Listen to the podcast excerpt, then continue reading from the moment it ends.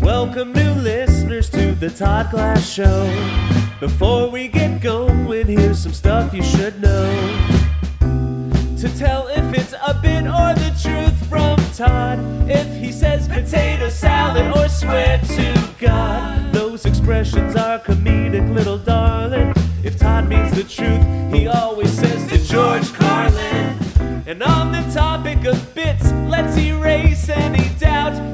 almost always joking when he says, edit it out. The intro goes long, cause Todd's so big hearted.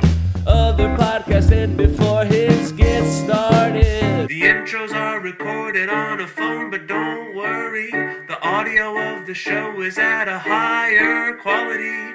You know, the Podcasters Association voted the Todd Glass Show a number one. So welcome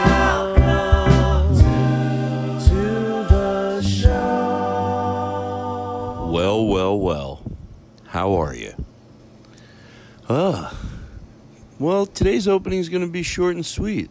And sorry for the air conditioning noise in the background, but I'm in the studio and I got the air crank. It's a little hot out today. Today was fun. Uh, By the way, I'm about to ready I'm about ready to start having one guest in at a time. I have a gigantic piece of plexiglass. It's literally five feet by eight feet, and we're going to put it right down the center of the table. Obviously, I, I, the conditions have to be right, and uh, I listen to facts and um, educated people, and when it is time. But I think it's pretty close to have one person.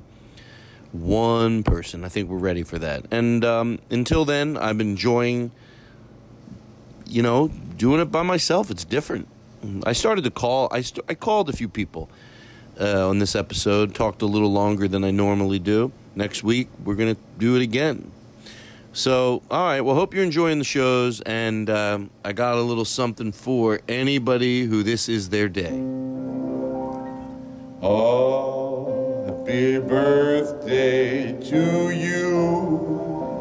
Happy birthday to you. Happy birthday, happy birthday. Happy birthday to you. You're loved, Aristotle, rolling the show. It's a solo Todd Glass show. The only guest is the host, and Todd is the host.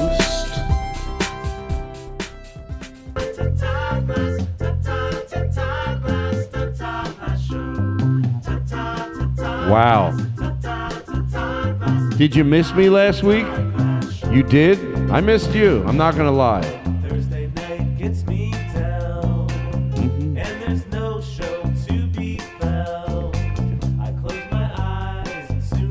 Oh, I called uh, doctor a doctor, and he I asked, is is listening to my own jingles and enjoying it bad? And he said he'll get back to me. a. Well, why is it wrong if they put me in a good mood? They happen to have my name in them. Okay, that's a little extra fun. But it's just they're happy songs that Joe does. They're not lies. All he does is listen and tell a story. I don't know. To me it's to me it's like, "Oh, is it wrong to paint a picture of yourself more handsome than you are?" No. No, is it? Here's the guy that gives the worst analogies in the world. No, is it wrong to paint a picture of yourself and make yourself with a completely different family, and you make yourself 30 years younger in a picture you draw of yourself? No, no, that's normal. Everybody does that. Yeah, but I did. I called him and I said, uh, you know, uh, if I these songs, well, it does tell a story. You know, you can't just take them for granted because Joe McKenzie is not going to be around forever. I mean, how much longer does he have? No offense, but he's an older guy. He's probably 36. What's he have? Another two years tops?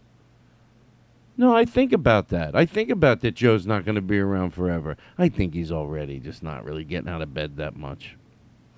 You know what I mean? He drools, writes a song.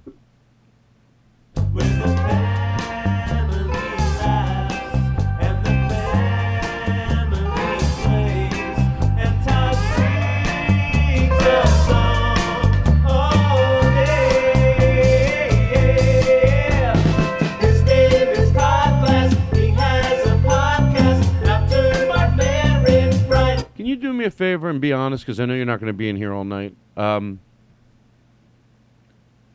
would you mind telling me if you could close your eyes and honestly close them? I mean, um, he really closed them, but that's good. You know what? I always like when you get into the bit. Thank you. Um, a sound expert. What was the ep? ep, ep uh, tell me when Joe stops and I start, because I don't want to you try to make me feel better. But there's a point when I'm going to just take over singing. Tell me if you notice it. I'll just do it. Then we'll fade it out. You go. Now I could just play Joe all the way to the end, and don't try to guess what you think I'm going to do. A lot of people think, oh, he's just going to play Joe all the way to the end. I'll tell you the truth, but just just try to guess. Two, two. Testing one, two. Testing one, two.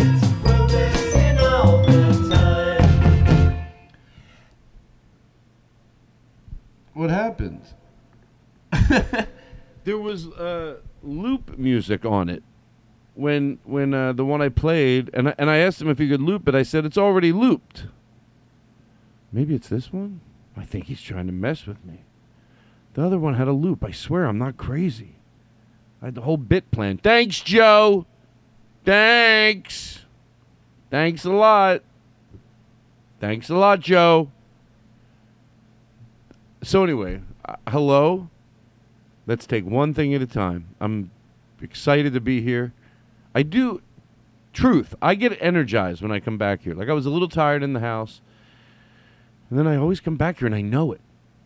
I know it. I mean, I had 6 cups of coffee. Now, coffee doesn't do anything for me. My parents used to give me coffee when I was little to to quiet me down because it, it worked reverse for me. Truth. To George Carlin, truth, truth. You know, I just phasing over, phasing over to truth, phasing over, phasing over. Woo! I'm gonna do it. The rest of the show. So, um, just uh, truth. Um, yeah, there, there was a cup of coffee. It would, so I was allowed to have coffee, but it just the only cup of co- coffee that keeps that gets me going is the one I have in the morning. I don't know why it's that first cup of coffee, and I might have a second cup of. Now I just do decaffeinated because I know it's just I just want the hot cup of coffee after dinner sometimes, but it doesn't do shit at night, nothing. So I figured, well, why have the caffeine anyway? So I've been having decaf, but the one in the morning for for 15, 20 years. I'll know in 10 years. I'm only 10, you know. I'm young. I'm going to go real young instead of uh, just, you know, oh, I'm 34. Who cares? Who gives a shit? You know, there becomes a point when lying about your age, no one gives a shit. You know, you, you know he's 88. He's not 88. He's 90. Oh, was he do that to sneak in to 88 Oli parties?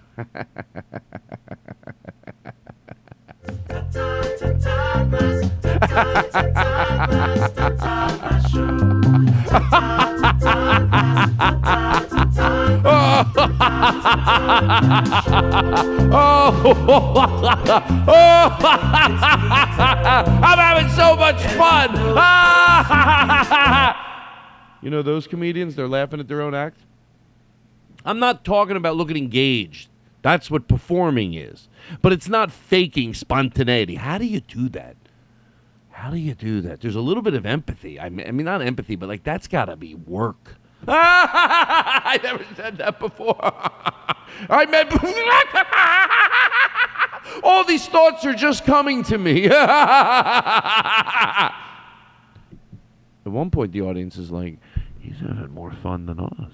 No, people like that when they see it once, because they. I know what it is. It looks like someone is. People, comedians do ad lib, and when you catch it for real, it is entertaining. I've seen a comedian that I know genuinely improvising on stage, not an improviser, but within his act, and he makes himself laugh, and I I love it because it's okay if it's genuine, and the audience thinks they're seeing something special, and if they are, it is special. But if it's someone that so they don't know, they like it and then they come back the next time. They might not be able to verbalize it, but they come back the next time. It depends the the the the magnitude of how much of that is in their act. There are comedians that have a touch of it, and you still, yeah, you probably try to get rid of it. But some, it is their whole being. And I would imagine you come back and you're like, wow, that wasn't wasn't as good as the first. and third time you're fucked. Second time they might forget. People forget a lot of stuff. They don't know. You might fake lean on the piano and then make an ad lib about it, and you do it every night. They might forget, but they might. Third time they're gonna go, wait a second, this is the same. What's he cracking up at? Or she, or them. Mm-hmm. I close my eyes and soon I find I'm in a playground in with a Okay, so what I'm saying is, I we're we're ready in the studio to do some changes, and you're hearing the music coming through the house, and then even though I'm the only one in here, we have the other mics on low just to pick it pick it up the ambient sound. Is that the right word? Yes. And uh, I have to make pretend you're not here because when you're going to be dead, and you're going to be with Joe McKenzie. All of you are going to be dead. Boy, would I love if everybody died before me. Woo! I would get a kick out of that. Oh my God. Your girlfriend's brother died. Yeah, oh yeah. I love it. Everybody was saying, "Oh, Todd, the difference, you know, the A ah that Woo, good news." Well, my doctor knows. Anywho, whatever we're talking about does it really matter. Let's go in a different direction. oh, so um so I talked to Aristotle. He's doing great. I mean, we never talk that much. I'm always afraid he's in a hurry to get off the phone, and I hope he hears this. I think Aristotle's too busy for me, and it breaks my heart. I don't want to talk about it. So I was talking to Aristotle about coming into the studio. Is he comfortable? And I talked to Blake Wexler's girlfriend, Julia. Her name is Julia. Um, she writes articles for the Huffington Post. No, was that right? Huffington Post? A few, a few, a few publications. I think Huffington Post. And she became put in charge of writing about the coronavirus. So she talks to doctors and scientists, and it's really I don't want to take advantage of it. But as you know, it's nice to have a, and you get clean answers. They make sense. And guess what? There's hope. Meaning, in the truth, there's hope. It, it might take longer than we all thought, but when you talk to someone who just is, you know, well read and, and uh, talk to a lot of experts, you know, maybe people just think experts, oh, experts. I think that's what it is, even though they benefit by a lot of shit that experts like there's probably oh you know my theory on this. It is so funny that like experts are why we have medicine. Experts are why we, anything happens outside of just beating each other with a stick and getting a boner in the woods i'm not afraid to get political on my show so um so i talked to aristotle and uh. I don't remember what I was talking about. Why would I say boner in the woods? Um, so we're we're there, and then I say, I talked to Arist. What? Hmm. Oh, experts. Oh yeah.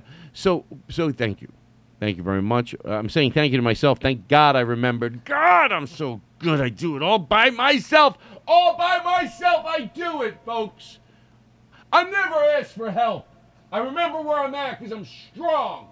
I don't need help from a loser. I remember every time. It came right into my head. Boom! Experts. I'm like, bang! So um, this has to do with Aristotle. I'm tying everything around. Folks, don't let me lose you. And if you're lost, then maybe you better just take off because I ain't got the time.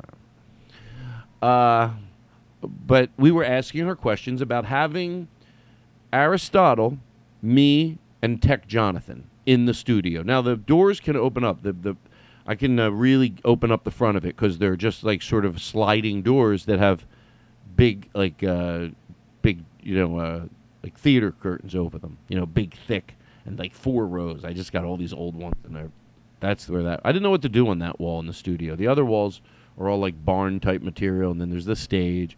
But that wall were the two barn doors that slide they're like they seem like they're like nine feet by nine feet each, and they're big and they're on rollers, so that could roll open. And I wanted to know things: is that better to have it open? Is it better to have the big fan on? Uh, how long should I stay out of it?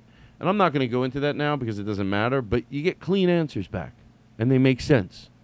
It's funny when you hear the truth. It always sounds. It's always you just know it.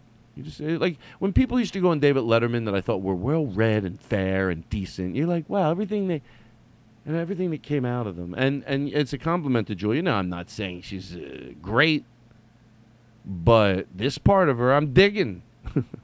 I hope she listens, and I hope Blake finds out about me and her because it's hot. No, we're we got something going on. I could tell. She'll like a lot. All right. So there you go. Oh, so uh, so if we can get the three of them in here, what the best way to do it is. So that's that. I found the answer to that out. Now we're going to do it. So a lot of these sound things. I mean, I can't believe it's been as good as it's been. But there's some things we're just leaving. Like I want to get the music to come through the board, and I that once they're here, and we have two brand new speakers, and the board's going to get redone. This is a lot of just a lot of fixing up. And I've ordered the stuff, so when they come, I got a new mixing board, mixing board. Sometimes I hear myself talk. So it's gonna it's gonna be nice, and then they're gonna it's already labeled. It's already incredibly organized in here, but it's just gonna go to another level. And then they're gonna videotape a few standard things you want to do on the board, like just put the phone on it and go, all right, this knob goes here, that knob goes there, and then we'll label it. We'll put it in a file in the email. If we ever want to know how do you do this, or what if you're this, or you know, it's just a few standards that sometimes you can space on. You know, what brings it in through the house? You just watch a video. To bring it in through the house, and you just boom, you just shows it as you talk it, as you shoot it. I got it all figured out, Stats. Stats. Stats.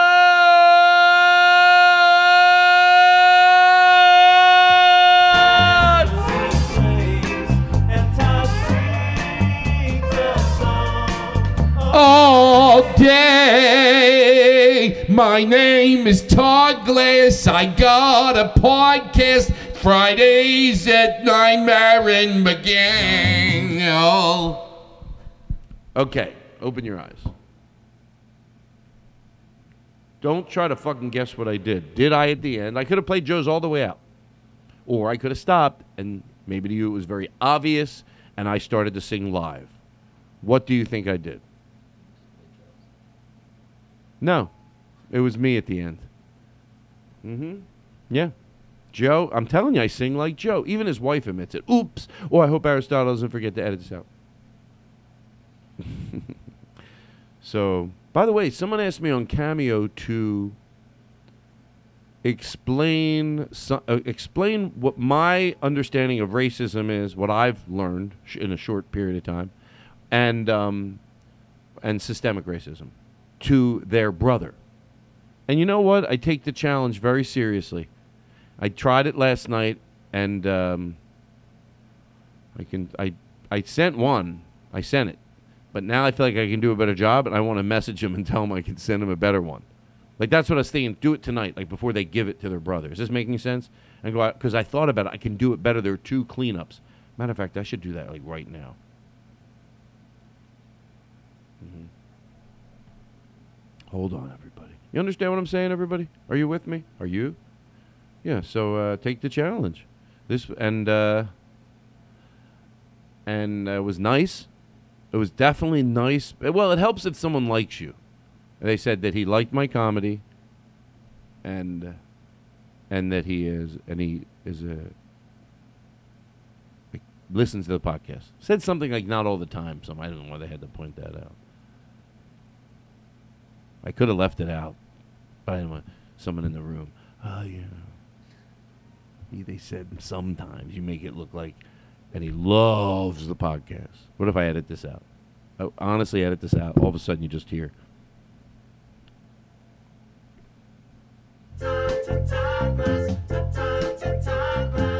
So I got a cameo. This person sent me a cameo. They go, "We want you to try to explain to my brother what racism any racism is." And systemic racism. And uh, they they asked me to do it, and and they said we think he'll listen to you because he fucking loves. Like they took a big crown because they uh, hand wrote this letter. you know when your bit falls apart. Why would you have crown? But you try to fix it because they drew it and then they took a picture of it and they emailed it to me and it says Todd and he dresses up as me. He dresses up as me, and and this is sick. I make it up and then I accuse him of being sick. But this guy's obsessed with me, and they said, okay, that part is not true, but the part is true that I was asked to do it, and um, on Cameo. I hope I do a good job, and I maybe I could do it for some other things. It's different. Can I tell you the one thing that I do apply? It, there could be 15 different things people would ask me. Most of them would all start with the same exact preamble. That, um, you you know, and I'll do the short version right now, very short, but basically making them comfortable enough to say they don't want to know the opposing view and you got to lead with something that you don't want to hear the opposing view. You try everything you can do so they're not going to just want obligatory go, of course I want to hear the opposing view. You got to do it with respect and dignity. So it's not really me explaining it, it's me explaining what they need to do if they genuinely want to know. One, they have to be brave enough, no matter what it is. It will preamble with something like this. And you have to be comfortable enough to say, no, I want to know, but you got to be comfortable. This is you can't make someone get a bachelor's degree especially when they're an adult. You can't make someone. You know, you can't. If you, if, what I mean is like if you wanted to be a, whatever you wanted to do, if you wanted to be a plumber, I would hope you wouldn't be, depending how old you are, begrudgingly, you know, learning. Well, you're learning. you're definitely know more than you did, but well, what? You want to be whatever it is to, to go, yeah, I want to be like the best. I want to maybe open up my own business, whether it's a doctor, I want to be, whatever it is. A teacher, you know, you want to no, but nobody went. Yeah, I mean, I'll learn. I'll listen. I'll learn. I'll learn. So if that's you know no, because then it won't work. Nothing I say. So it's that. That's the one everyone will start with. This will probably be the last one I do. All right. Um, you know what I realized about living, um, living. I I started to do these Instagram things called Living Large with Todd Glass, and I want to start them up again because I realize what I'm obsessed with, and it is not. Look, this is not in competition with food that is homemade and at to what extent it goes. You know at certain extents it gets really homemade. And uh, you taste it. It's not that you it's not to go oh it's not to go oh it's overrated. No no we've all had variations of that type of uh, you know like oh we grew the green beans or you know it doesn't everything some people one thing is but I know what it means to be. The, I'm not. I'm not defying quality. Not defying quality is what I'm trying to say. But I am saying that regular stuff like a, a pizza from Vons is is underrated because you take it for granted. And I know because I've been buying them, and I'm like, I'm not gonna not enjoy it, and may pretend that it's not fucking amazing. Uh, is is not appreciating something that is so to be appreciated, like and take for granted. But like, you know, I'm just in the presentation. But if you take, sometimes I'll take a pizza like that, and then maybe I'll put some spinach on the top. Sometimes I'll do nothing. But you take it out of the oven. If you put it like me, I'll put it on like a chopping block and put it on the table. And it's the crusty. It's it's like when you get pizza from a pizza place that the the the, the um the crust is a little it doesn't have to be crunchy all the way through, but it's a little bit. And and those pizzas are good. So I think it's simple things like that that you uh, that you don't you, that you don't take for granted. You know, it's like it's it's better. It's it's you really got to soak it in. And I've sort of said this about about grilled cheese sandwiches and stuff like that, but it's like just even simple things you can get you know, like you get a bag of just pre-made ravioli, whatever it is, a mushroom ravioli, and you boil it, and then you put like just in a bowl with some cheese on the top. You get some shred- shredded uh, shaved cheese. Just put like, for me for dinner, I need at least 12, 13 raviolis. And then you put a little shaved cheese and a teeny bit of parsley. Yeah, that's fucking nothing, and it's good. And what I always do to try to make the person that I'm eating it with, uh, which is there's nobody in the room right now, truth, it's just me, but whoever I'm eating with, I go, and it's not going to work if something sucks. It won't work. If you get a 7 Eleven burrito and you go, may pretend this is like this famous place in New York that has these great. No, you're not going to. Now, if you panini press it, no, still no. But that's the closest you're going to get to not having someone punch you in the face to even think because it crunches it all up. But no, no. It's got to be somewhat good. And uh, that's what the raviolis are. You know, I've been trying. I'm not. I'm not eating. I'm not saying I'm a, a, a vegetarian in the sense of like I'm eating butter and all that stuff. And we just did it accidentally. But the other night, there are some meats. All you're looking for sometimes is the texture and the color, I guess, visually, but more the texture and uh, the texture. So we found these like burgers that were pretty good.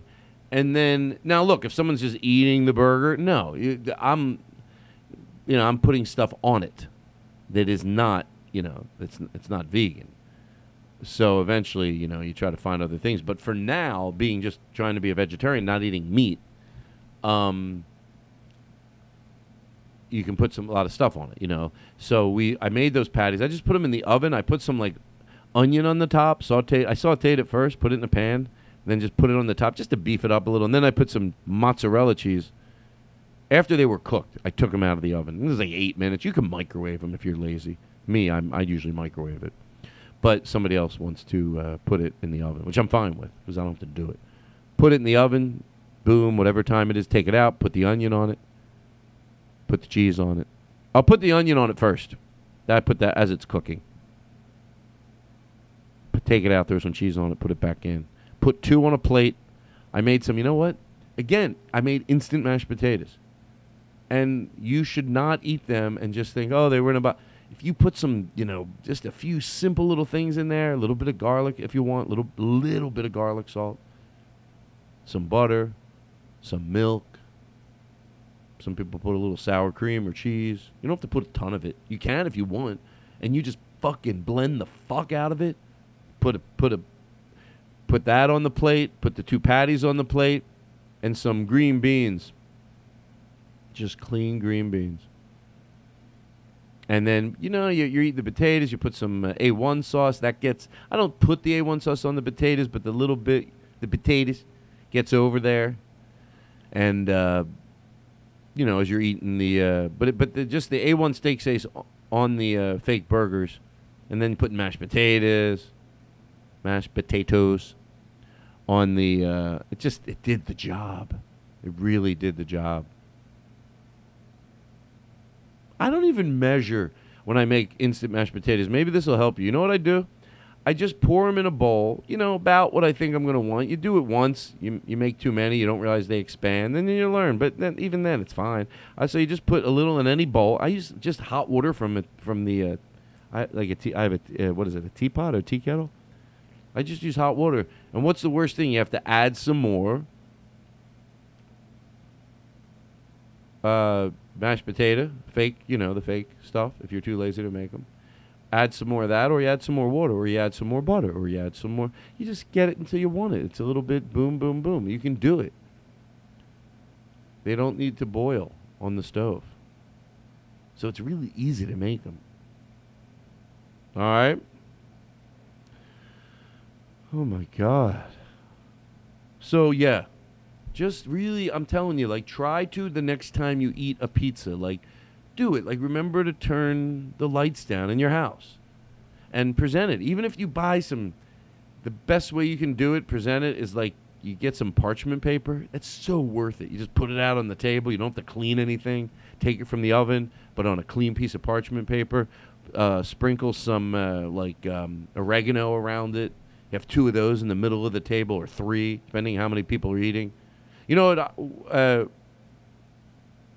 back a while back, there was three of us, and then we all wanted one third of everybody's pizza. So we just everybody just took their pieces, and then you made it every other. You made like your own pizza with one of those, one of those, one of those, just every other, every other, every other, and everybody's pizza ended up looking really cool. I thought that's what I'd do if I'm in a restaurant. Yeah, you say if three people order, depends how the pizza is. This pizza cuts real easy and it's neat. If it's cheesy and you go to pull it apart, they might not be able to do that. But we that's what we do. But last night I had a different one, and I, like I said, I know it's Vons frozen pizza, but don't underestimate. Don't think yes, like enjoy it. Put the music, the lights, put some music on. Put some music on. Find some really cool music. Turn it low. Of course, like light one candle if you can. One. I have oil. There's little oil lamps. Goes a long way. Sometimes you're just sitting already, so you'll just won't get up and turn something down. Do it. Fucking do it. It's going to change your whole night. And and you know this is something a little different. You know, uh, when we before we were quarantined, and we still do it now, just the two of us. But when before we were quarantined, we would have like where we just went around and watched YouTube clips that somebody, you know, somebody would say, "Watch this." It didn't have to be music, but a lot of times it ended up being music. Um, we all seem to like live performances, so everybody would try to find a good live performance. But it could be anything. It could be Eric Olson once showed us this thing about fish under the sea. They make sort of art in the sand to attract the other fish to get a mate. It was crazy. So something like that. But a lot of times it was music. And uh, um, it was it was always a lot of fun to watch something visually. That was the only thing. If we made one rule, it was uh, let it be visual. Like you don't want it just where there's a still of the record up and uh, just let it be visual. So, Ah, I just took a drink. So, uh, something that we've done occasionally, but did did a few nights ago, and I really like it, and I think you'll like it too. Um, try just listening to music. We did it on the TV. We thought, well, we'll turn the light all the way down because it's easy because you both got your phones and I can just like get whatever I want. But we couldn't turn it off. And even with it all the way down, it's something. There's something about being in a room with absolutely no lights. You know, at least as little as you can get a candle. Or if you don't have a candle, like a, a, a string of Christmas lights with a, you know, whatever. Just something, nothing, nothing and listen to music because we tried it with the TV and I was like, oh, okay, it's working. I went after a song, and no, it's not. Turn the TV off, pitch black, except uh, one oil lamp in the middle of the table on really low. That's it.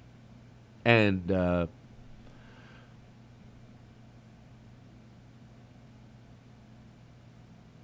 and you really listen to the song.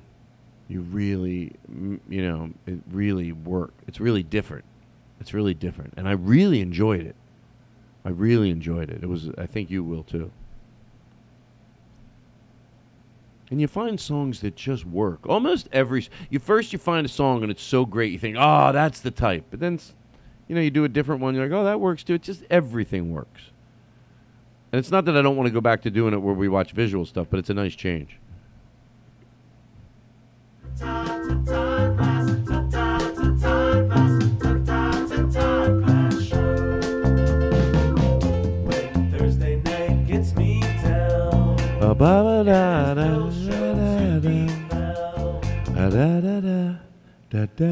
to.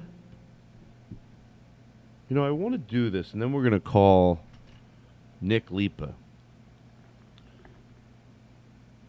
You know, I should know. Hold on one second. I'm gonna read something. There's uh, Mike is a comedian that works at the. Um, I think we're going to do two things. I'm going to bare my soul and read this to the best of my ability.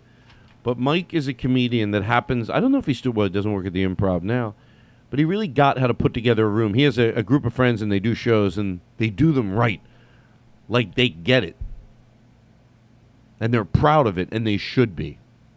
They these guys just know how to go into a room.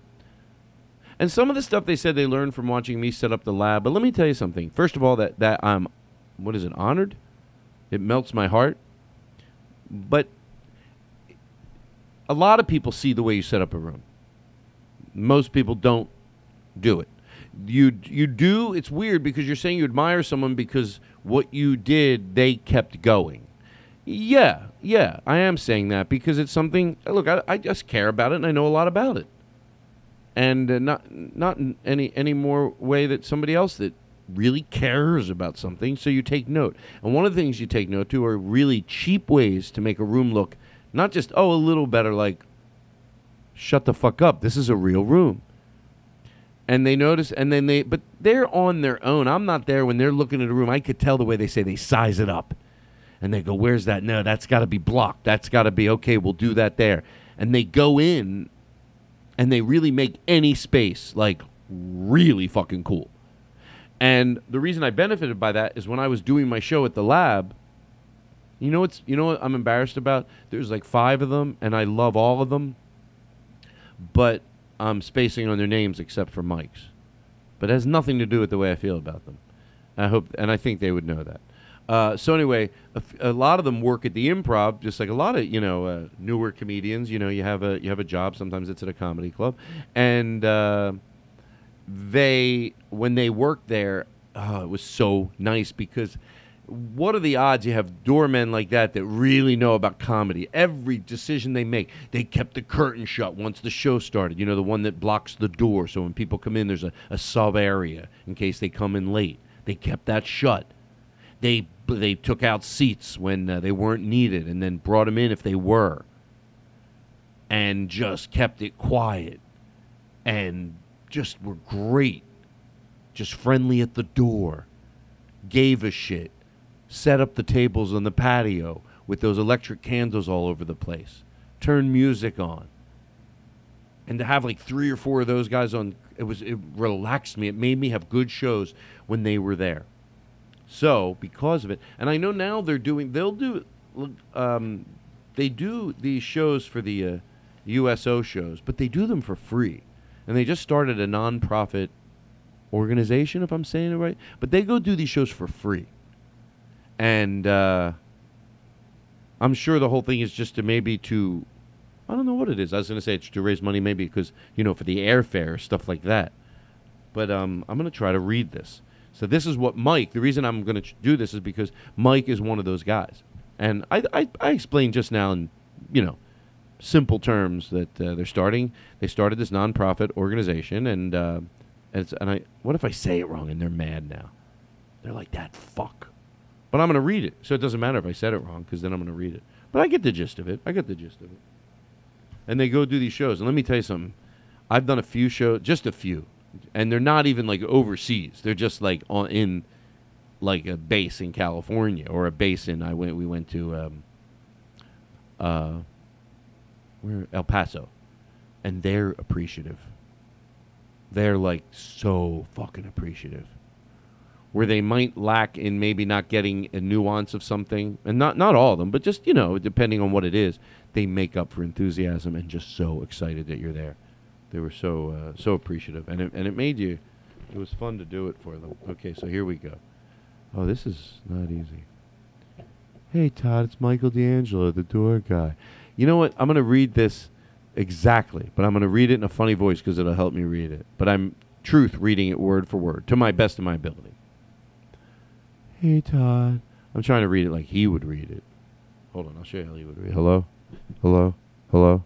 Hello? Hello? Hello? Hello? Hello? Hello? Hello? Hello? Hello? Hello? Hello? Hello? Hello? Hello? Hello? Hello? Hello? Hello? Hello? Hello? Hi. Hello? Hello? Hello? Okay. That's how Mike would read it because he's got a pretty deep voice. First of all, let me read the first part. Hey Todd, it's Michael D'Angelo, door guy with the scar on his face. You know what? It's so nice of him to do that because it really does. Now I know Mike at this point, so it, I'm at the point now where I go, Mike, you don't have to put the guy with the scar. Now, if he says Mike from the Improv, yeah, that helps me. At this point, he could say D'Angelo. But um, but for a long time, it did help. Every time he said it, there's it's undeniably, uh, you know, he's the door guy. He does have a scar. It looks cool. That's the type of scar I'd want. And uh, So he goes. I so you don't. I felt like saying you don't have to say that anymore. Okay, so I'll read it like him. I won't do it over the top. I'll just try to imitate his voice. Hey Todd, it's Michael D'Angelo, door guy. I have a scar on my face. I hope quarantine is treating you like shit. Now, by the way, truth. This is really what he wrote me. God knows you deserve it. Not God, just you know you deserve it. You're a big piece of shit. I mean, oh yeah. I mean, my God, Todd. Anyways, glad you're doing well. 501c3 nonprofit. Wait, uh, hold on. Tor. Okay, we're doing well. We produce a live comedy show for the military, similar to USO Tour, but ours are free. To the military. We have been touring bases in California and Nevada for the past two years. I'm looking for a way to get the story in front of more veterans in order to provide more services, more services far and wide. Would you consider sharing our story with your listeners? Either way, I love you, and I hope you, and I hope you trip and fall today. Visit our website, www. R-A-P-I-D F-I-R-E Comedy Tour. Rapid Fire Comedy Tour. Oh, visit our website, Rapid Fire Comedy Tour.org. Visit our website, www.rapidfirecomedytour.org. All righty. How do you think I did, Mike? So anyway, I gave them high praise, which means wherever the so you know you get the gist of. I wouldn't. That's a lot to read for me, but those guys, I want to support anything they're doing. Anybody that goes to one of their shows, they're doing exactly wherever they go. That's what they do. They can't help but set up a room great.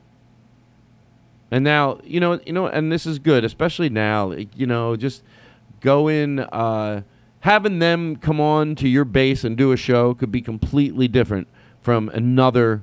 I, I'm not. I'm not. And I genuinely am not saying that most comedians just as maybe I was going to say nor should they. Like it's not really your job as the comedian to go and you know make the space. I mean you, you get there you try to do what you can. All comedians get there and go hey could you turn off those lights in the back? Yeah yeah yeah. You know when you're when you're doing something that's not as for the military you're always extremely gracious about it because look they don't if it's not set up sometimes they have you in a room that's got a stage it's got lighting but other times you're just wherever you are and you just try to make it not in a in a in a um, no comedians ever do it in anything but a, we want to make the show great you know? So yeah let's turn it off back there. They're like we could do it in this room. You're like oh okay you know? Sometimes they have a place set up in advance. Uh, but yeah all comedians will will try to do like what you can do. Hey do you have any music you can play? But but these guys know they they they'll i guarantee like they will find ways to put up a wall if it's like eh, there's like i could see these guys being like if there's like a if there's like a hundred like cases just whatever and they'll stack them all up to make a to make a wall to make the, where you perform in front of and then go get two clamp on lights and get up on a thing and tie it on a thing and then they can completely make the whole place dark. And that's the type of creativity that they do even when they're doing shows here in LA but I would love to see like what they do when they're doing these military shows for free Go don- donate money. You hear me, people? I don't care about the pandemic. I'm so fucking tired of hearing about it. You got a few bucks. Bullshit. Yeah, bullshit. Yes, bullshit. Thank you. All right. So I just gave those guys very high praise. And when I said that whole thing about stacking up the cases, because whatever I think, I'm thinking I, I, I've seen what they do at the improv and they showed me pictures. So I know they, yeah, we think alike. I'm not afraid to say it. You think I'm afraid to say it? You think then it looks like I'm complimenting myself if I compliment them? No, they take it past what I do. I just like to have somebody else to talk to this shit about. And I love when I see those guys. We sit upstairs in the green room. There's an awesome green room at the improv. It's just fucking nuts above the little showroom, above the lounge that only holds 80 people, uh, 75. And uh, then you go up the back stairs. I always got it real dark. And you go up to this. It looks absurd. Big, comfortable couches everywhere. A roof you can go out. The John Lennon and and and uh, Andy Kaufman and Richard Belzer and Mitch Hedberg and uh, you know the list goes on and on. Doug Benson uh, smoked pot out there. It's got a lot of it's got a lot of soul that place, and I'm and I, you know what I miss it. I could give a shit. So uh, I can't believe Mike's still listening. So sad. It's sad, right? It, it, it, it's it's. I mean, I would listen honestly if somebody said, "Hey, we said some kind things about you," I would go listen.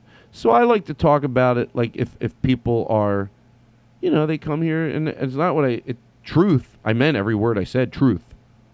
George Carlin, truth. I'm slowly weaning over. Oh yeah.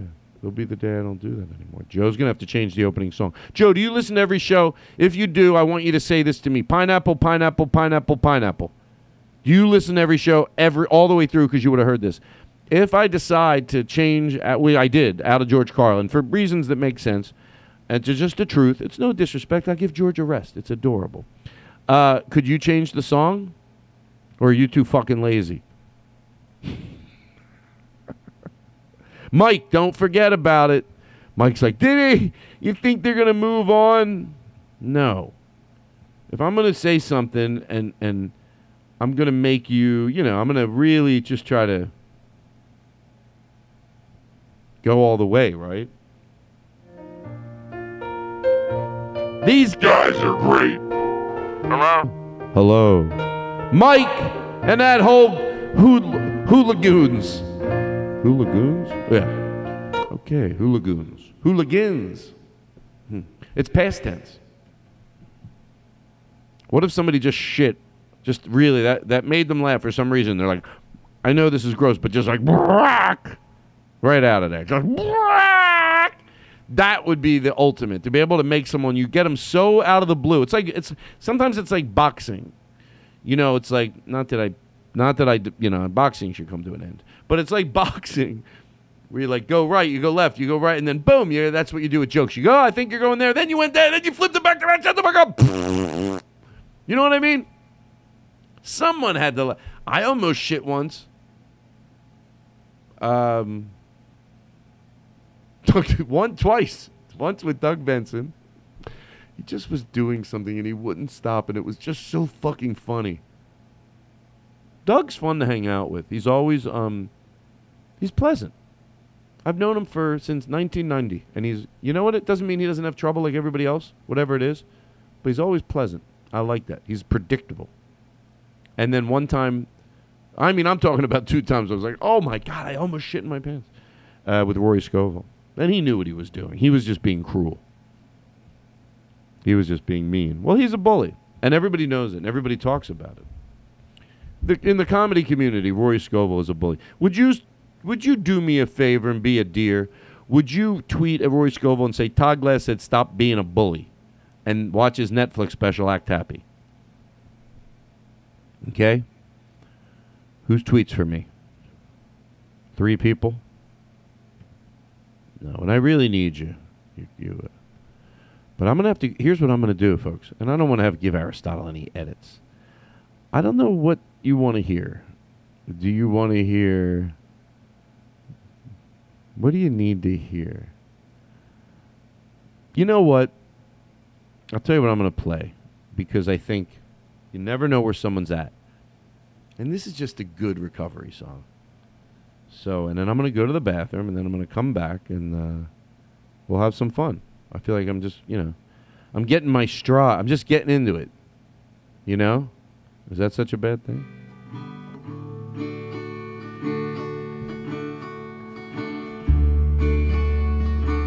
Just take just take a second. Take a second. It is year 10. And I'm a baby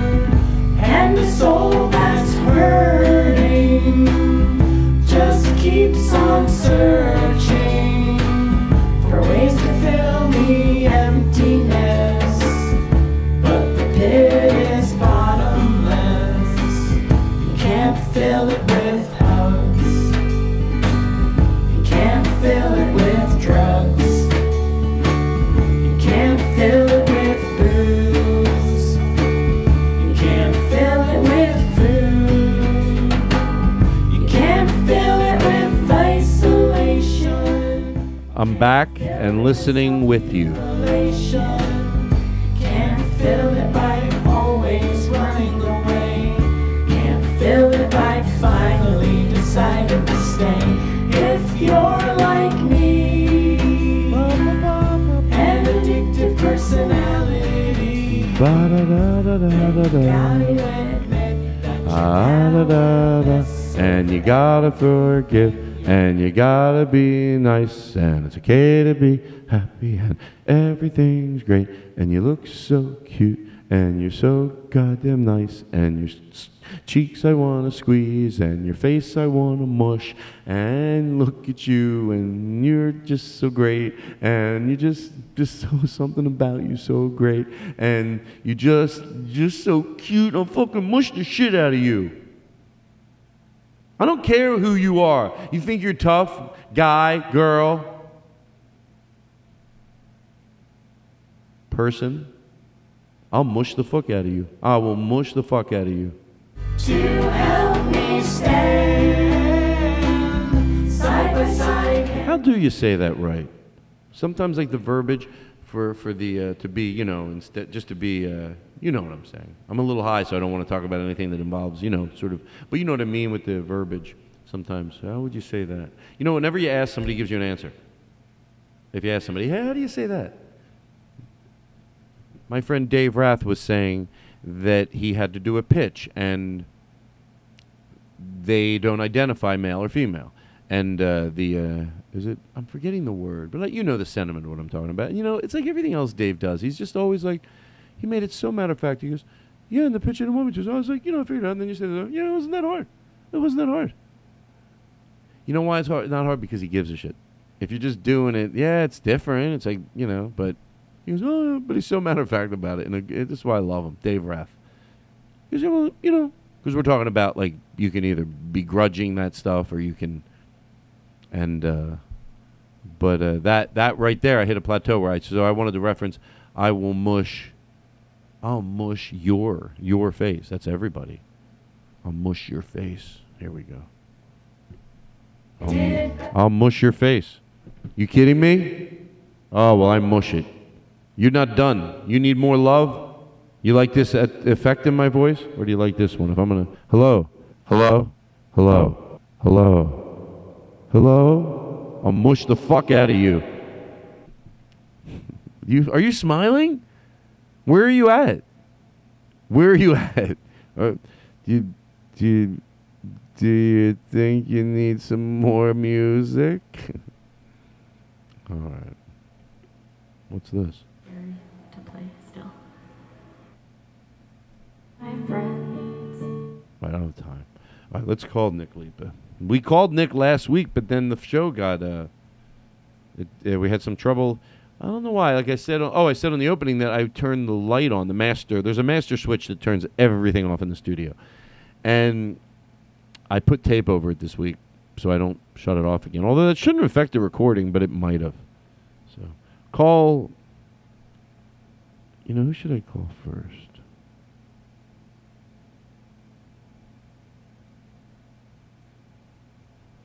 Call Danny Lobell.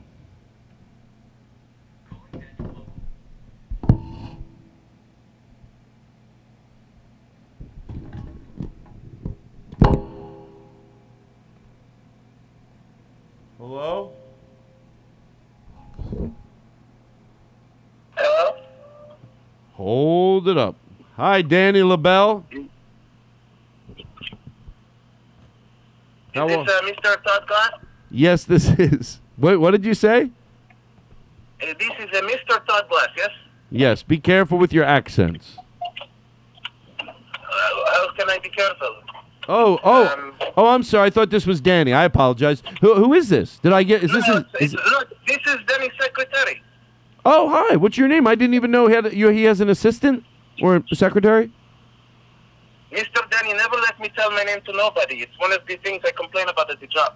Oh no! Tell me your name. I, let me. I know Danny. I'll tell him he, uh, that I'll be. That, that's not. That's not nice. He. You have a name. What's your Mr. name? Mr. Todd Glass, you don't know that Danny, he seemed like a great guy for you. But he's a very cruel man. He's a very cruel man. Okay, we He are. Hold, me hold on, hold on. Ho, ho, ho, ho, ho, ho. Just one second. Uh, I'll edit this out, but we're doing the podcast right now. okay. What? Yes. Okay. He's very, very cruel man, Mr. Lobell. Very cruel. You don't let us, you don't let me talk to nobody. You always say you answer the phone. You don't give your name out. You are but a worker. Well, But you te- okay. The, he can have his rules, but I have mine. You tell me your name. I won't tell him you told me. I want to know your name. My name is Alan. Hi, Alan. Hello, Mr. I'm going to talk to Danny. I don't like that. He seems so. n- I mean, would you? Does he probably doesn't want you telling me this, right? Or you don't care anymore? Of course not. You will fire me in a split second. Are you kidding? Do you have a family? Split second. Do you have a family? Of course I have a, I have a beautiful family. How many? Tell me how you know many. what he tells me for, for my family? What? He Say, says, don't wait. bring up the family. When you talk to anybody, if a celebrity call like Mr. Douglas, you, you don't bring up your problems and your bag. He called my family my baggage. He said that to me. Honest. This is what he says to me. He says, your family is your baggage, Mr. Daniel. and no, not me. No, no, Mr. Allen, he said to me. Yes. Mr. Daniel said Okay. Well, I'm listen. sorry, I- I, I. This is just. How many kids do you have? I have, uh, well, it depends. You count the ones I adopted?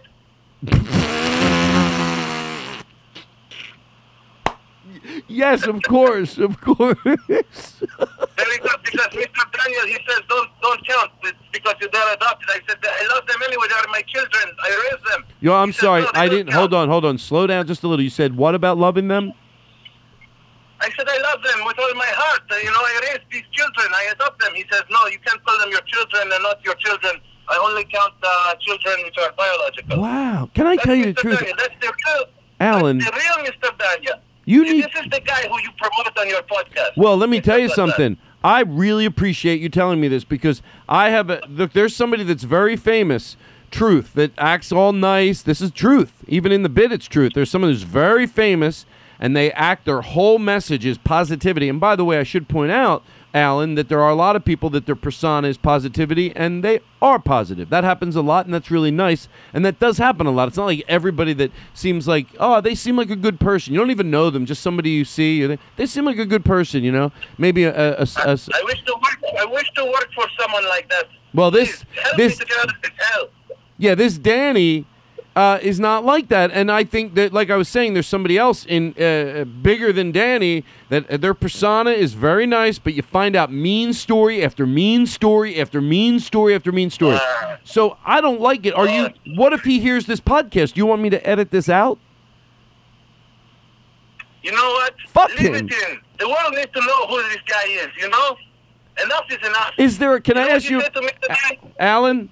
Because I want to be fair. Mr. Daniel is a very Oh. large man. He's what a, a plump man. All right, you don't. Hey, hey, hey, hey, hey, hey! You don't need to. That's not. That's What? not. We're not upset with them What- because of what- what. No, no, I'm you're. just telling the, the truth. This is how I describe Mr. Daniel. He's plump. Uh, he he sits there and he has for himself sushi bar. Okay? Wait, he has a Sushi sushi bar at the house? No, he hit the sushi bar. Yeah. He hit it.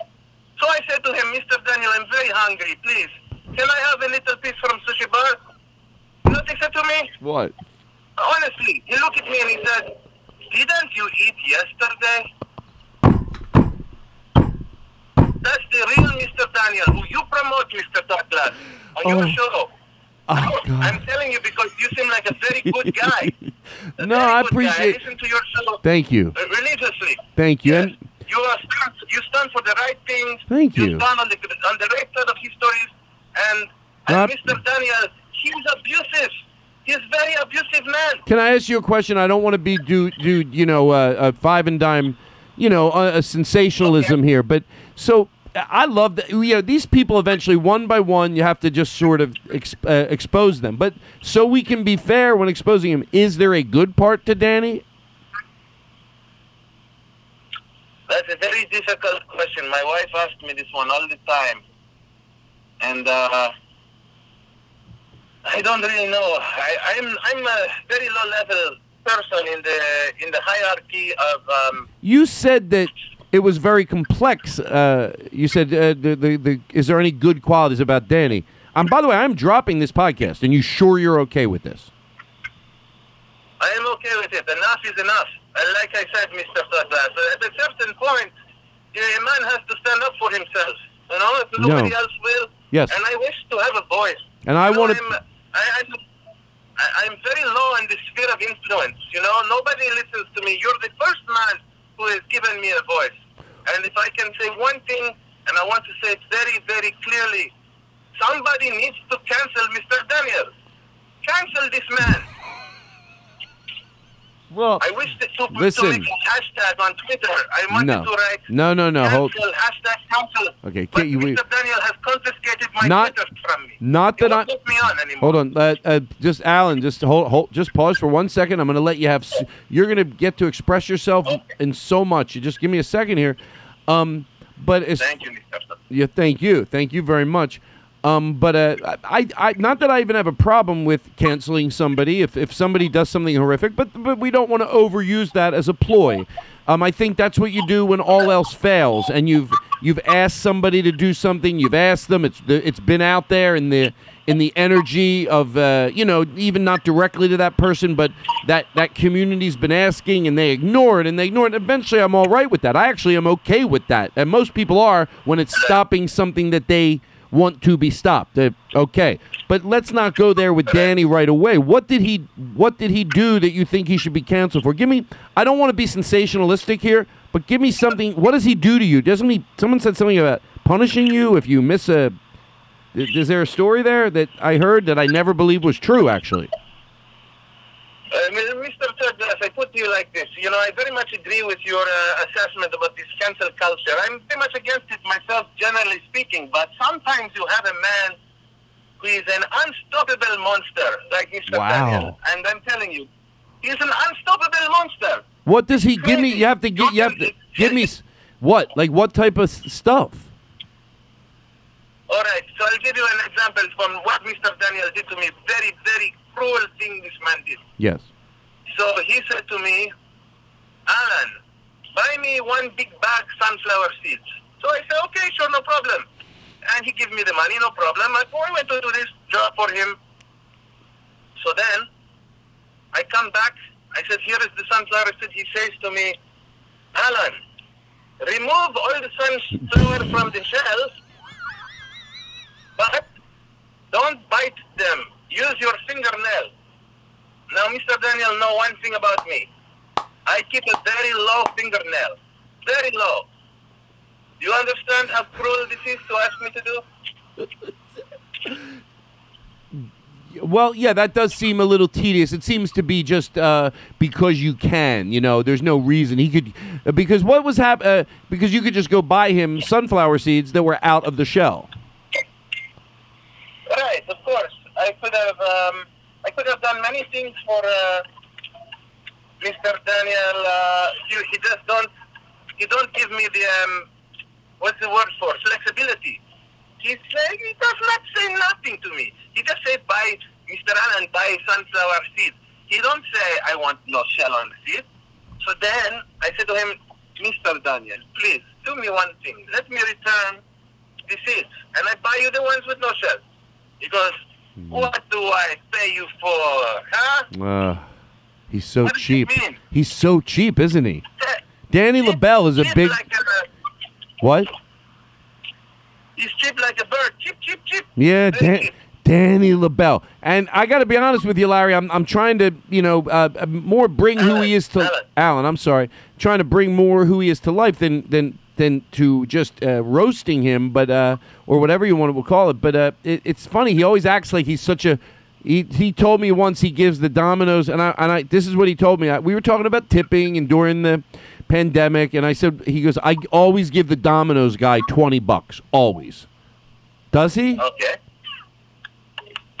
Yes, this is true. He has some kind of a thing with the dominoes. He thinks dominoes is like an elevated status, you know? Oh, he always, this is actually, this one I can't be, I, I, I call it like I see it, Mr. Douglas. He, is telling the truth of the dominoes. He does. For some reason, he thinks it's a status symbol to have dominoes. But- and he's always trying to stay in good with dominoes. Cody So Woods. for some reason, Yeah. he's, he's, he's always over, I won't say over tip, but he give a, a, a very large tip for anyone associated with the Domino's Corporation. And I said to him, Mr. Daniel, please, will you tip me like this sometime? He says, I don't see no dominoes on your car. Yeah. That's what he said. He sounds like. He says this to me. Well, here's what I'm going to do. We have to go, but I want to. I want to let you. I'm letting you look. I hope that the voice I gave you was. Uh, I'm gonna. Th- we don't drop this show until Friday. I'm gonna have to uh, do. I don't know how I can. I have to think about it, but I think I'll leave this in, and I and uh, only if I don't think it's fair, I'll take it out. But I guess if the audience is hearing this, then I left it in. But uh, this is weird to hear. Danny Lobell, a fucking cheapskate, and a mean person. More, more. I, I'm sorry. I, it's disrespectful to you to say after you talk, and all I do is say he's a cheapskate. That was just one little uh, slice of uh, Danny fucking Lobell. Do you think This he's funny? Do you think he's You funny? what? And I know you got to go. Do you think he's funny? Be honest with me. Don't look. If you want, tell me the truth. I'll edit it out. I swear. Do you think Danny Lobell's funny? I think he's I think he's very funny, but in a way like uh, uh, Woody Allen. You know, Woody Allen. It's like sometimes you're laughing, but then you say there is so much controversy that uh, I don't know if I can enjoy it. You know? Do you think he's handsome? Because he. Uh, It's a good question too. Like I said to him many times, Mr. Daniel, you have outgrown eyebrows. They are like a wild field. Mm -hmm. uh, maybe you need to tame them. But he says to me, Oh, Alan, you think everything is so uh, out of control. You always so, like, you know, compartmentalize everything. I said, What does this have to do with anything? He says, No, I let my eyebrows go crazy. I said, You know, Mr. Daniel, this is very much indicative of the whole way that you relate to the world. You just let everything go. I don't care about nothing. You know, I I treat Mr. Allen bad. I let my eyebrows crazy. This is the problem with Mr. Daniel. He could be a good person. He could have a nice, clean eyebrow. But will he do it? No. He refused. And then my brother-in-law, he does eyebrow threading. He said, bring Mr. Daniel. I will do a beautiful job for him. And as a favor to you, Mr. Allen. And I said, I could, I, I said to Mr. Daniel, I said, do it from me, from my family, for a gift. He says, no, Mr. Allen. I will not take any gift and I will not tame the eyebrow and I will not change my behavior. And this is why the man needs to be cancelled right away. Okay. Well, let's uh, let's let's. I don't want to go there yet, but I let you voice because you think he should be, but I can't join you. But not yet. But uh, I like to. This, I had a feeling, to be honest, because a friend of mine saw Danny driving around, going through a Starbucks, and he didn't have his mask on when he got to the uh, window. Correct. This is the kind of behavior that is very typical of Mr. Daniel. Does he Very wear a mask typical. around you? Does he wearing a mask around you? Be honest. He Be- tells me he wear it, but he says if you misbehave, Mr. Allen, I take the mask off, and Oh. we are both in danger. oh, that's horrible. He said that to me. That's horrible. He He really said that. my Hold on, hold on. He really said that. Yes, he threatened my life. He, you know, sometimes he put his finger right on the band by the ear. He says, Yeah. Mr. Allen, it's coming off. It's coming off. I said, no, don't do it. He said, I'm going to take it off. I said, please, Mr. Daniel, I do whatever you want. He goes, okay, okay, peel the sunflower seeds. You know, this is the kind of manipulation that he does. It's very bad. The sun goes down another dreamless night. You're right by my side. Danny Lobell, holy shit, truth, that was making me laugh so hard. I l- oh, I could just call him. I should plan a show and just do it with Danny for an hour and a half.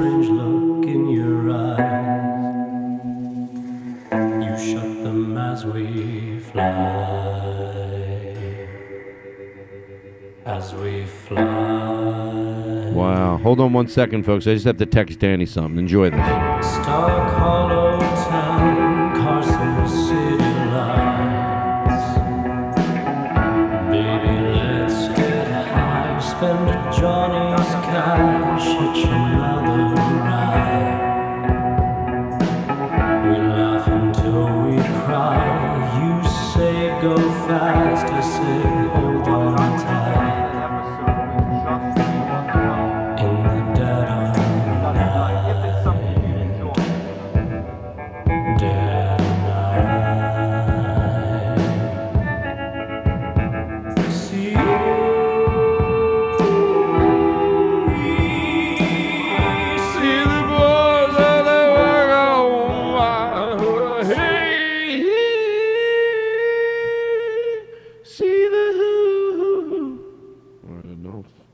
Take it easy. You know what's great? I'm gonna have uh, dinner. Some pasta.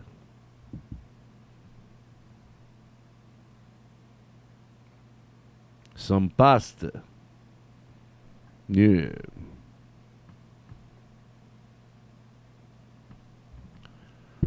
Hold on. Wow. I was I was really laughing really hard. I just texted him. I said I would do an episode just with you for an hour and a half. Whatever he wants to do, I'll just follow him. I like sometimes I like swaying him in a direction and he always does it. But sometimes it's fun to just follow Danny. Let Danny do whatever he wants. Oh, he, if he hears this, then he's going to be out of fucking control. But it is it is a good thing to do. To let him just facilitate him. He's funny enough where I think it would be a great show because yeah, he's it's like James Adomian, you know. He's just he's just a he's just like a I don't know. It's he he.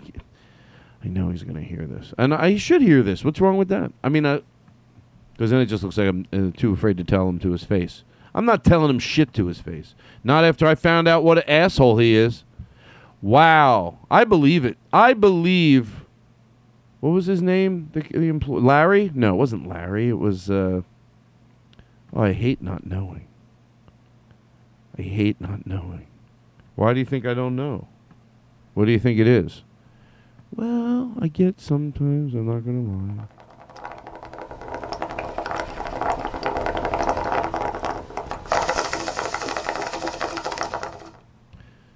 There used to be like this joke that like I, I think 10 comedians did. You know, like when I did a lot of colleges and it was like something about you know the most common used word when you smoke marijuana and they go ear. They always had to say the first time real clear just so there was no ear. Yeah, you know what's the you know uh the most common used word when smoking marijuana? Ear. And then they'd go you know, do the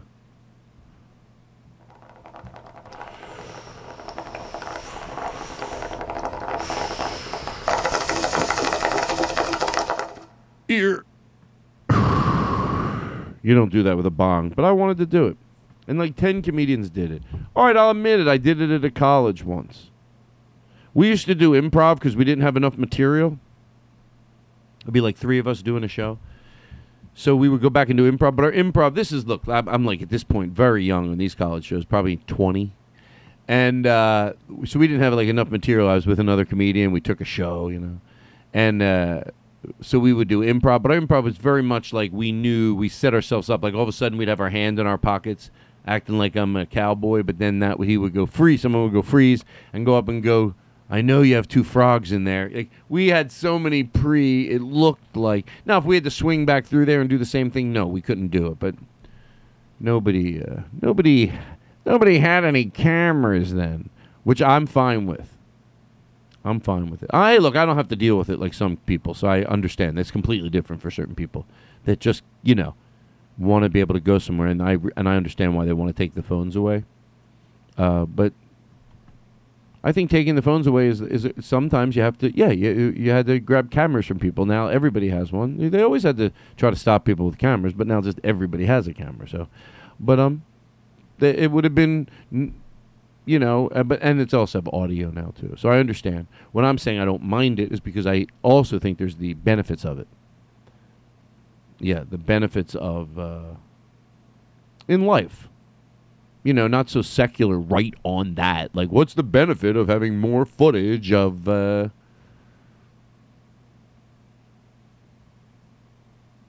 blah, blah, blah, fill in the blank? No, not on that, you know, but no. But overwhelmingly, uh, there's a lot of good that comes from, um, I don't know. It's, it, it, I like, I have some really cool videos from going to a show and I did turn on my camera, and I like it. And me and you know what, I Steve Fine Arts about three years ago got us tickets to see Paul Anka, and you know what, I would say ninety eight percent of the show, ninety seven. Right, I no more less than you know right there. If I had to pick a stu, I love putting percentages on everything because it really does explain it. Uh, I had my, I never, I rarely had my phone out, but I did have it out. Two minutes there, 40 seconds there, two minutes there, and maybe one more. Probably four times I pulled my phone out. But that show was an hour and 45 minutes, so most of the show I was engaged. But I also have memories of that. So, you know. So I, I just think the thing is, like, I like, I, if, you know, that blah, blah, blah. You know, I got stuff to say.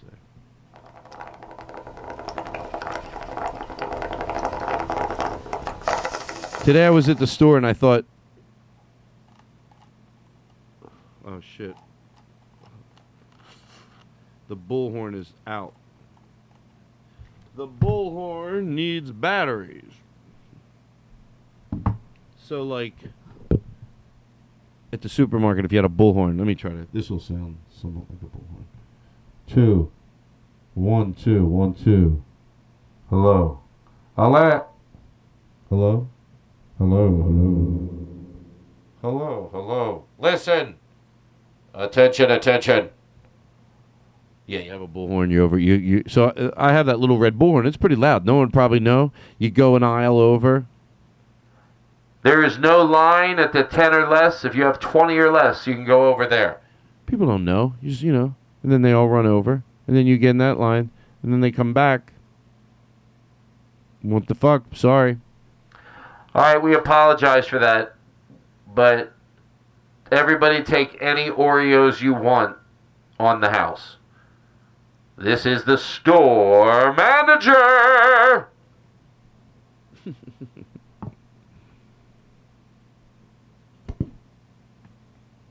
There was like, oh, we've talked about that on the show. How many of those uh, curdling, la- you know what? Oh, manager. There was like a lot of that in the seventies and eighties. I think we've listed them on the show, but Jo Anne Worley, oh, Paul Lynde, oh, oh, oh, oh.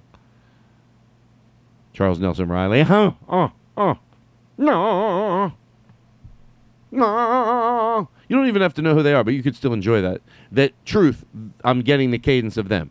Okay, Jo Anne Worley, you don't have to know who they are, but there were characters back then. Of course, I'm simplifying it. And they were entertaining. When you're little, some of them, you know, they were just so over the top and and and just uh, you know, so larger than life.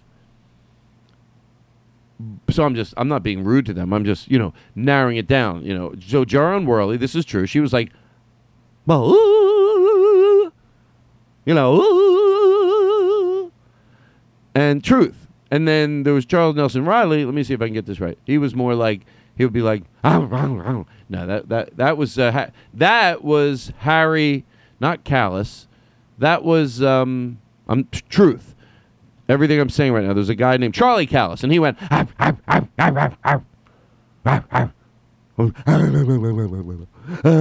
He would tell a joke, go, and he wore a suit.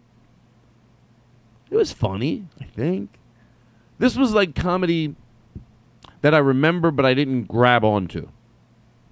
The comedy I grabbed onto was always just stand-up comedy. For for what I what what what woke me up and wanted me to watch TV. That seemed like even, and I'm not saying i'm you know I'm not 20 years old, but even that was just like it was already around. It wasn't, and then I really got into comedy later, in the probably in 80, 82, 80, definitely 80. No, I started wanting to watch the Tonight Show for stand-up comedians uh, since I can remember, but that was it. Am I making any sense? Don't try to figure it out. We're all fine. Oh, living large. I got an idea. This is actually a good idea, and Daniel Kino reminded me of it. Because I told him years ago, Jake Adams had a sofa, and it was like a re- and uh, Jake Adams when I helped him make his place look cool, and uh, he had the sofa that was killer, and he liked to let other comics from out of town stay there, which is a nice thing to do that a lot of comics do for each other. Like, you know, you you, you took care of me when I was in New York, you come here, and to have a, even a nice bed. So this was like a really big sofa with a firm, uh, like sort of almost like a big square mattress on it, but it wasn't. It was a pillow. It was big, and you could sleep good on it. You get a really good night's sleep on it. Little, it was an efficiency, the size of a a two car garage, exactly the size of a two car garage. We made it look so cool. And the bed, we're like, what do we do? Like, it's to get it out of here. You're not going to get anything like it. So we just got a canvas, a piece of canvas from Lowe's. You get the biggest one, like 12 by 12 feet, and uh, just covered it. And it looks like, what the fuck? It looks great. And Daniel Kino took it a step further. He had two couches. Didn't want to really get new ones because they're going to be moving, but it really just wanted to. He goes, I I staple gun them. Like I'll shove it in there and then staple gun it and then tuck it in, tuck it in, tuck it in, then staple gun it and then just give it a few. I go, but you said you wash it. He goes, yeah. They just you know the four or five places where you did it or six, and you just pull it out, take the tack out, and then you don't. And then you put it in the washer, and then he puts it back on. Boom, boom, boom. So it's so it's just tight. It doesn't go anywhere. but it really makes an old sofa look good. Like whatever's in your head, get it out because you're like you look at it, it looks like wow, that looks like cool actually. Mm-hmm. Yep. You you knows it. Ooh, no, you can't whistle on your podcast. What kind of show would I have if I whistled? No. No, you can't. Everybody knows it. Everybody knows it.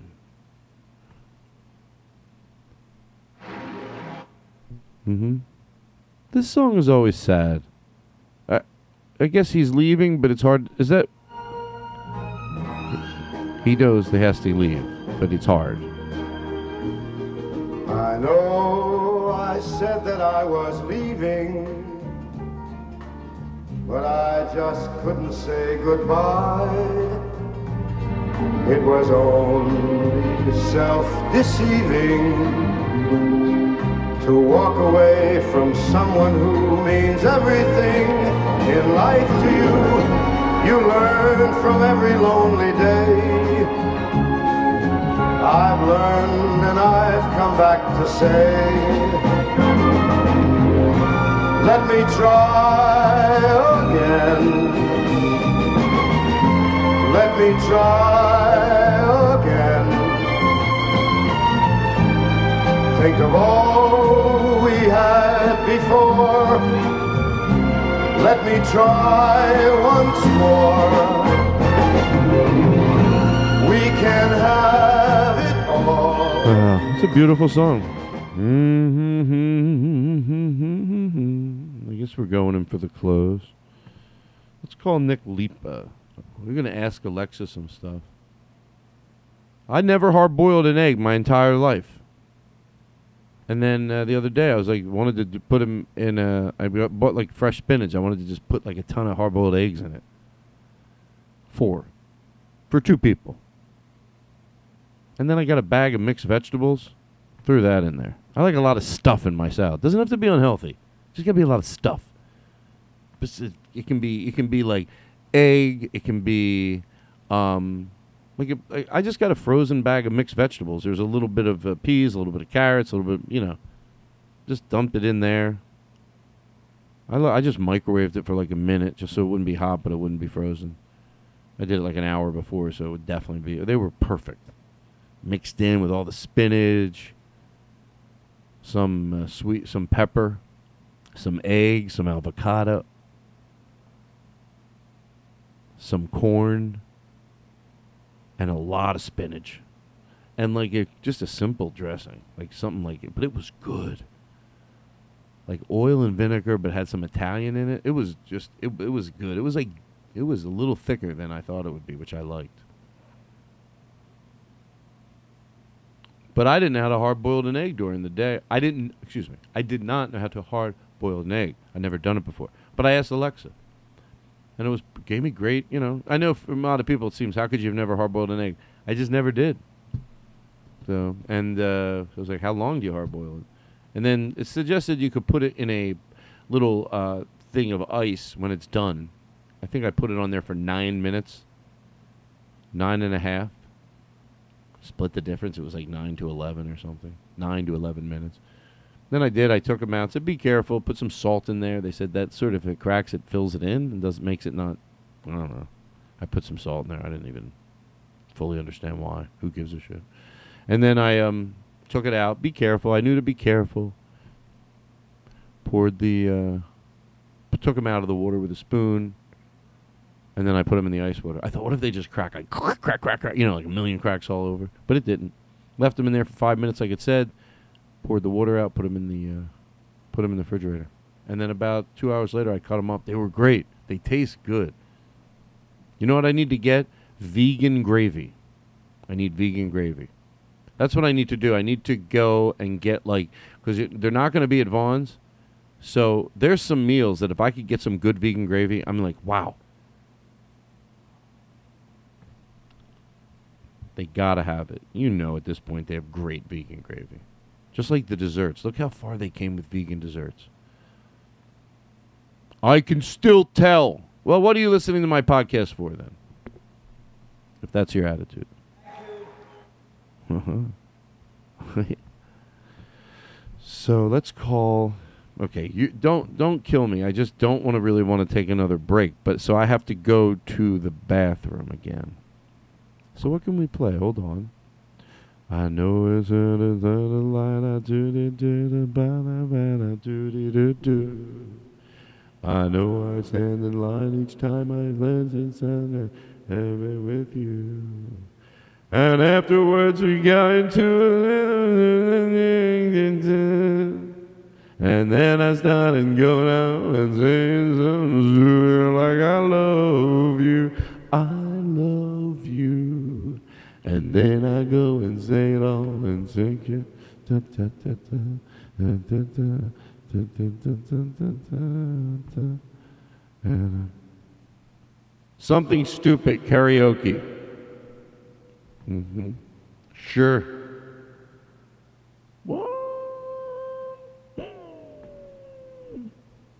No, not there. Yeah, you know what? Hold on, everybody. We're going to close. We're going to close, but I'm going to go to the bathroom real quick, and then I'm going to come back, and we'll go in for this slow. The well, oh, what am I going to play while I'm gone? Um. Okay, hold on. Just give me a second. I am apologizing. I have a treat when we come back. I hope I don't forget. I hope I don't forget. That's all I'm saying. Oh, you know what I forgot to put on here? Joe McKenzie's Bumblebee. I'll play the fuck out of it next week. I had it and then I uh you know. What are you gonna do, right?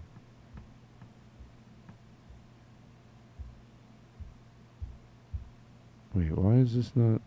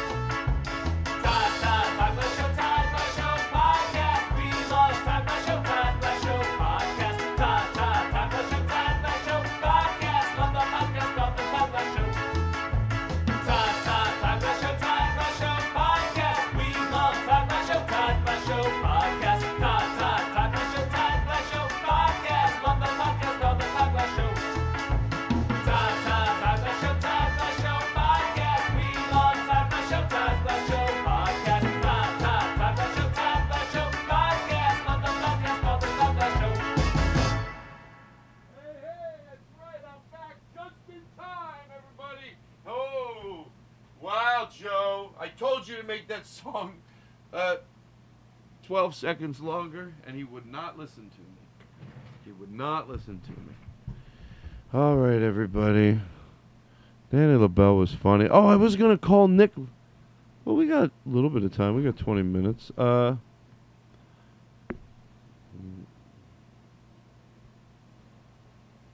hold on here. Something stupid karaoke. All right. Now. Maybe I could. You think I could do this? Let me see. I won't be able to, but why not try? Two. Two. What? No, no, no, that's not the right. Hello? That's too much. Hello? Hello? Hello? Hello? Hello? Hello? Hello? Hello? Hello? Hello? One, two. Hello? And then I go. Yeah, there it is. That sounds good. I know I stand in line until you think you have the time to spend anything with me. And if we go someplace to dance, I know there's a chance that you won't be leaving with me.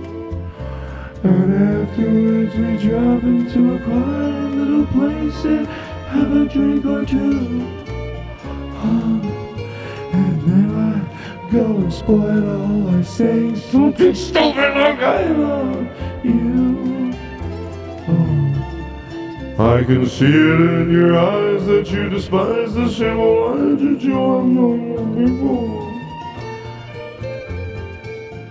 And after all the do do do da da da, hello, hello, hello, hello, hello. I practice every day to find some clever lines to say that make the meaning come true. But then I think I wait until our evening gets late and then I'll roll with you. the the time is right, your perfume's right, my head it fills. I got it. I got it. Call Nick Lipa. Calling Nick Leaper.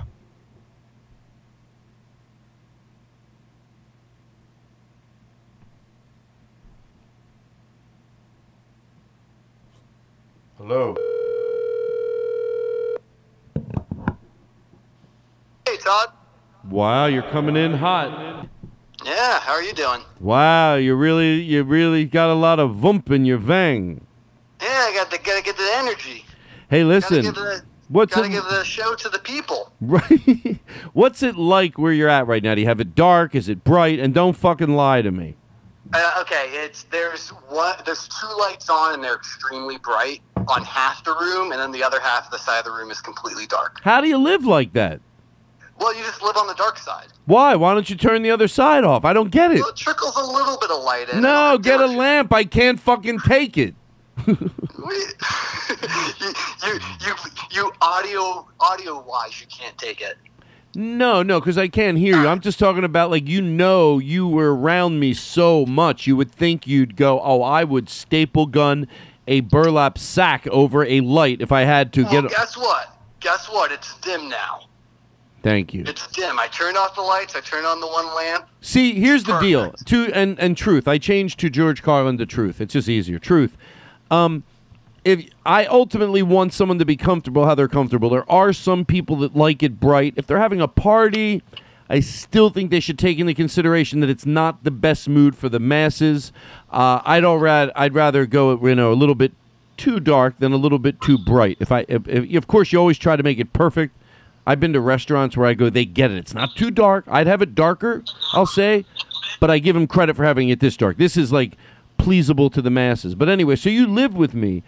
So ultimately, I think it should be how you what makes you feel good. I'm just saying, I think if most people take the effort, they end up feeling better when it's dark. Not everybody. But I, what about you? What made you not turn those lights out? Okay, I, I did dim the lights, and it, it's dimmable. My friend Bradley's with me. And as I dim the lights, he nodded his head and just goes, "Oh yeah, this is a million times better." Thank you. Thank but you. I have, I have, I have taken some suggestions from you. Like last night, I did the hot towel, the hot wow. Who uh, with friends? Yeah, with my friend Bradley. He's here right now. Cool.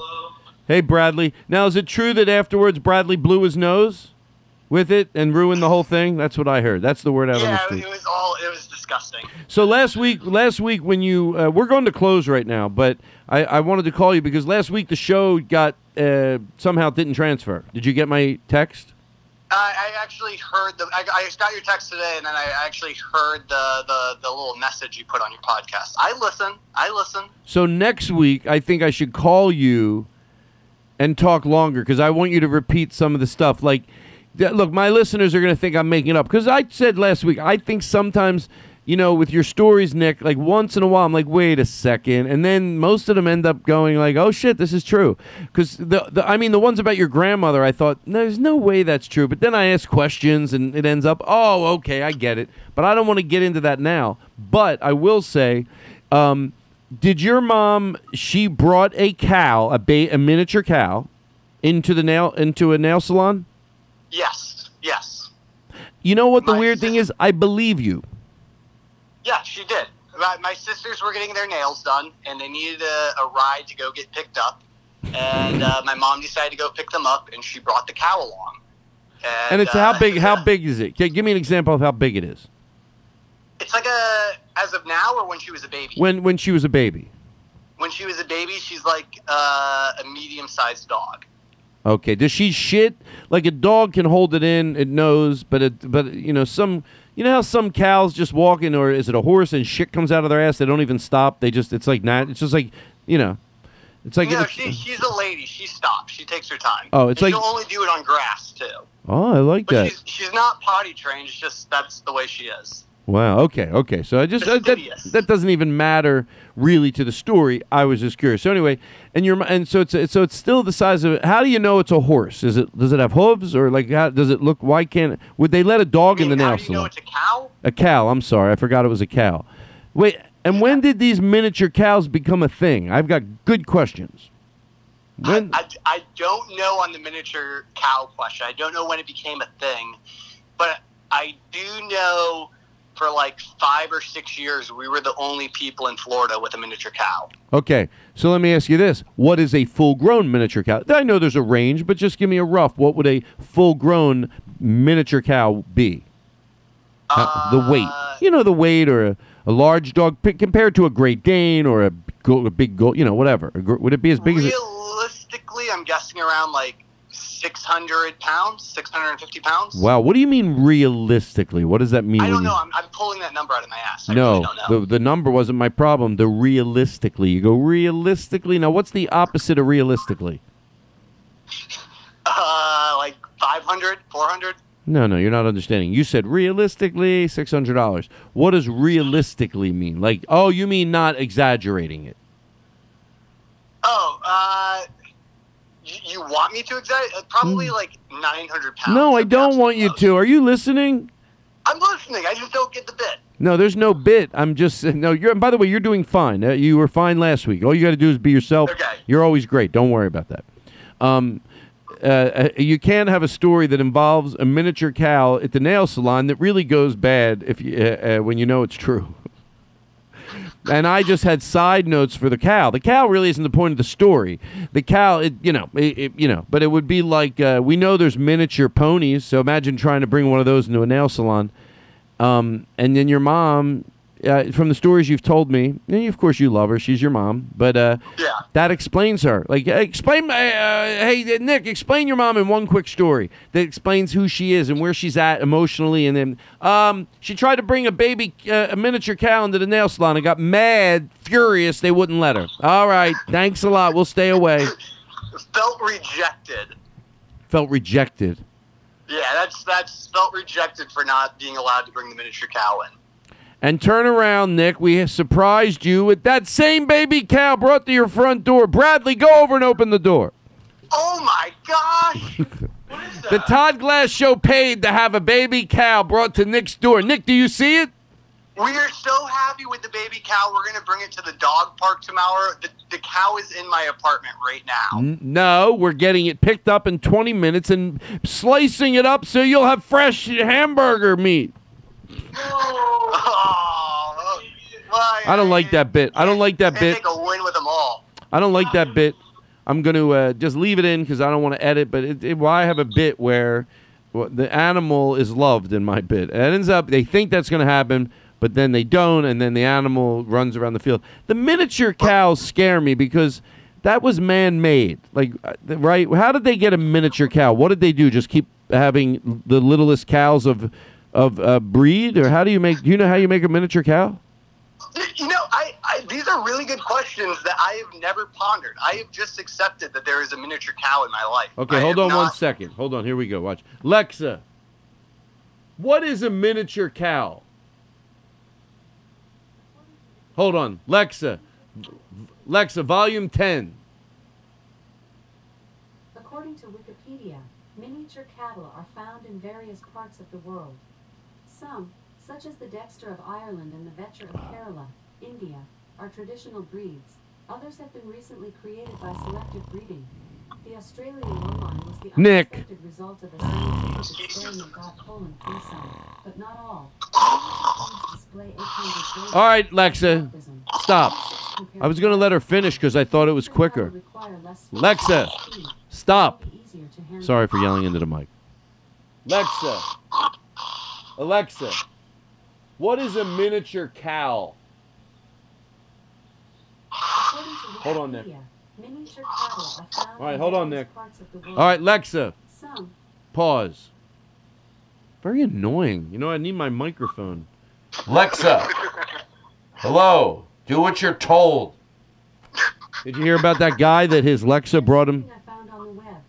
According to blogspot.com. Hello. Hi. Alexa, how do you spell onomatopoeia? Onomatopoeia is spelled O N O M A T O P O E I A. Wrong. Wrong. This is very quickly going to turn into the Amazon Alexa show. No, this is that answer was wrong. I'm I'm the guy who thinks my just so I can belittle something. I, Lexa, spell elephant. Elephant is spelled E L E P H A N T. Wrong. There's a silent K. All right, Nick. So, uh, how uh, how's the cow? Do you still have it? I know you don't. No no no. We still have the cow. Uh, I'm I'm in my apartment. I'm living in an apartment like 50 minutes away. But I still get to go see. I get visitation rights on the weekend. Is your mom I get to go there? Visit the cow on the weekend. Yeah. Mm, You guys are okay? Yeah, yeah, like uh, it's one of those things that uh, she stays inside the house. I go and visit the cow. She doesn't have to take care of the cow. Do you ever? Now I know this is immature, but do you ever like take your two fingers, your two point, pointer fingers, when you see your mom, and you put them in your mouth? You know, like a little kid, and then you stretch your mouth out and you stick your tongue out. You ever do that? I mean, just what? Because uh, you know she might not know how to react. It might be a fun way to like picture that. Don't just don't just think about it. Think about like really doing it. Your mom walks out. Maybe you see her in the window. You put your two fingers in your mouth. I'm doing it. To, truth right now, and you go. And you stick your tongue in and out. No, you leave your tongue out, but you move it side to side. Well, you take your two pointer fingers and you go. But like you're really angry at her. Like you're. I mean, you're not doing it. You're not laughing. You're like.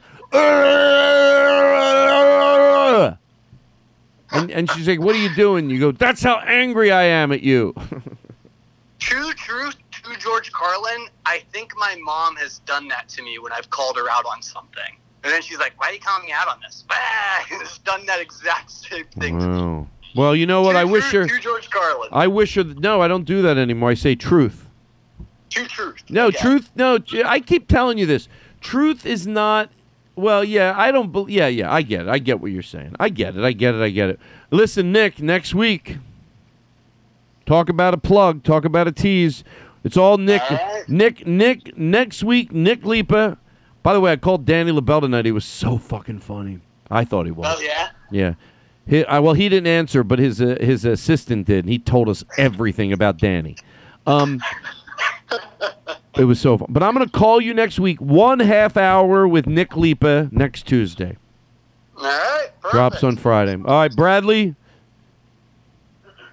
Say hi, Bradley. Hello. Hello. I like how he coughed before he talked, like almost like so he'd have a good voice. Like, oh yes, hello. All right, uh, Nick. I'll talk to you later. All right. I'll see ya. Bye. Bye. How about another more fanfare for Nick? Are you still there, Nick?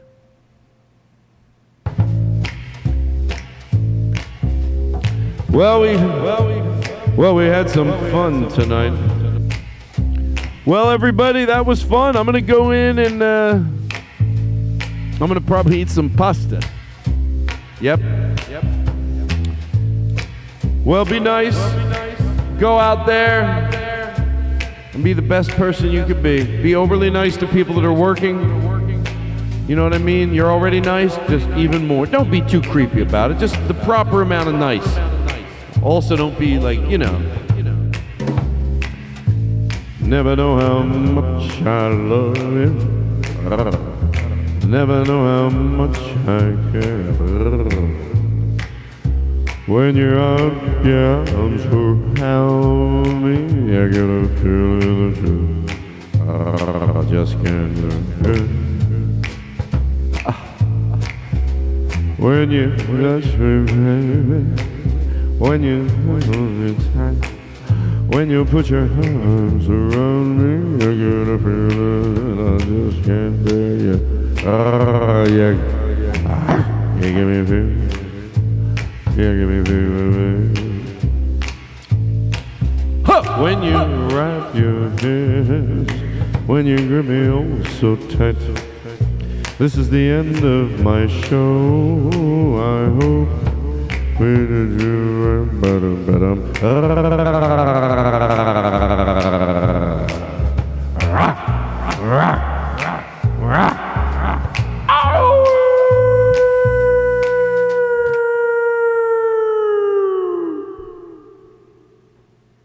comes Mr. Rogers. It's you I like. It's not the things you wear, not the way you do your hair, but it's you I like. The way you are right now, the way down deep inside you. Not the things that hide you, not your toys, they're just beside you. But it's you I like. Every part of you. Your skin, your eyes, your feelings, whether old or new. And I hope that you'll remember, even when you're feeling blue, that it's you I like, it's you yourself, it's you, it's you, it's you I like.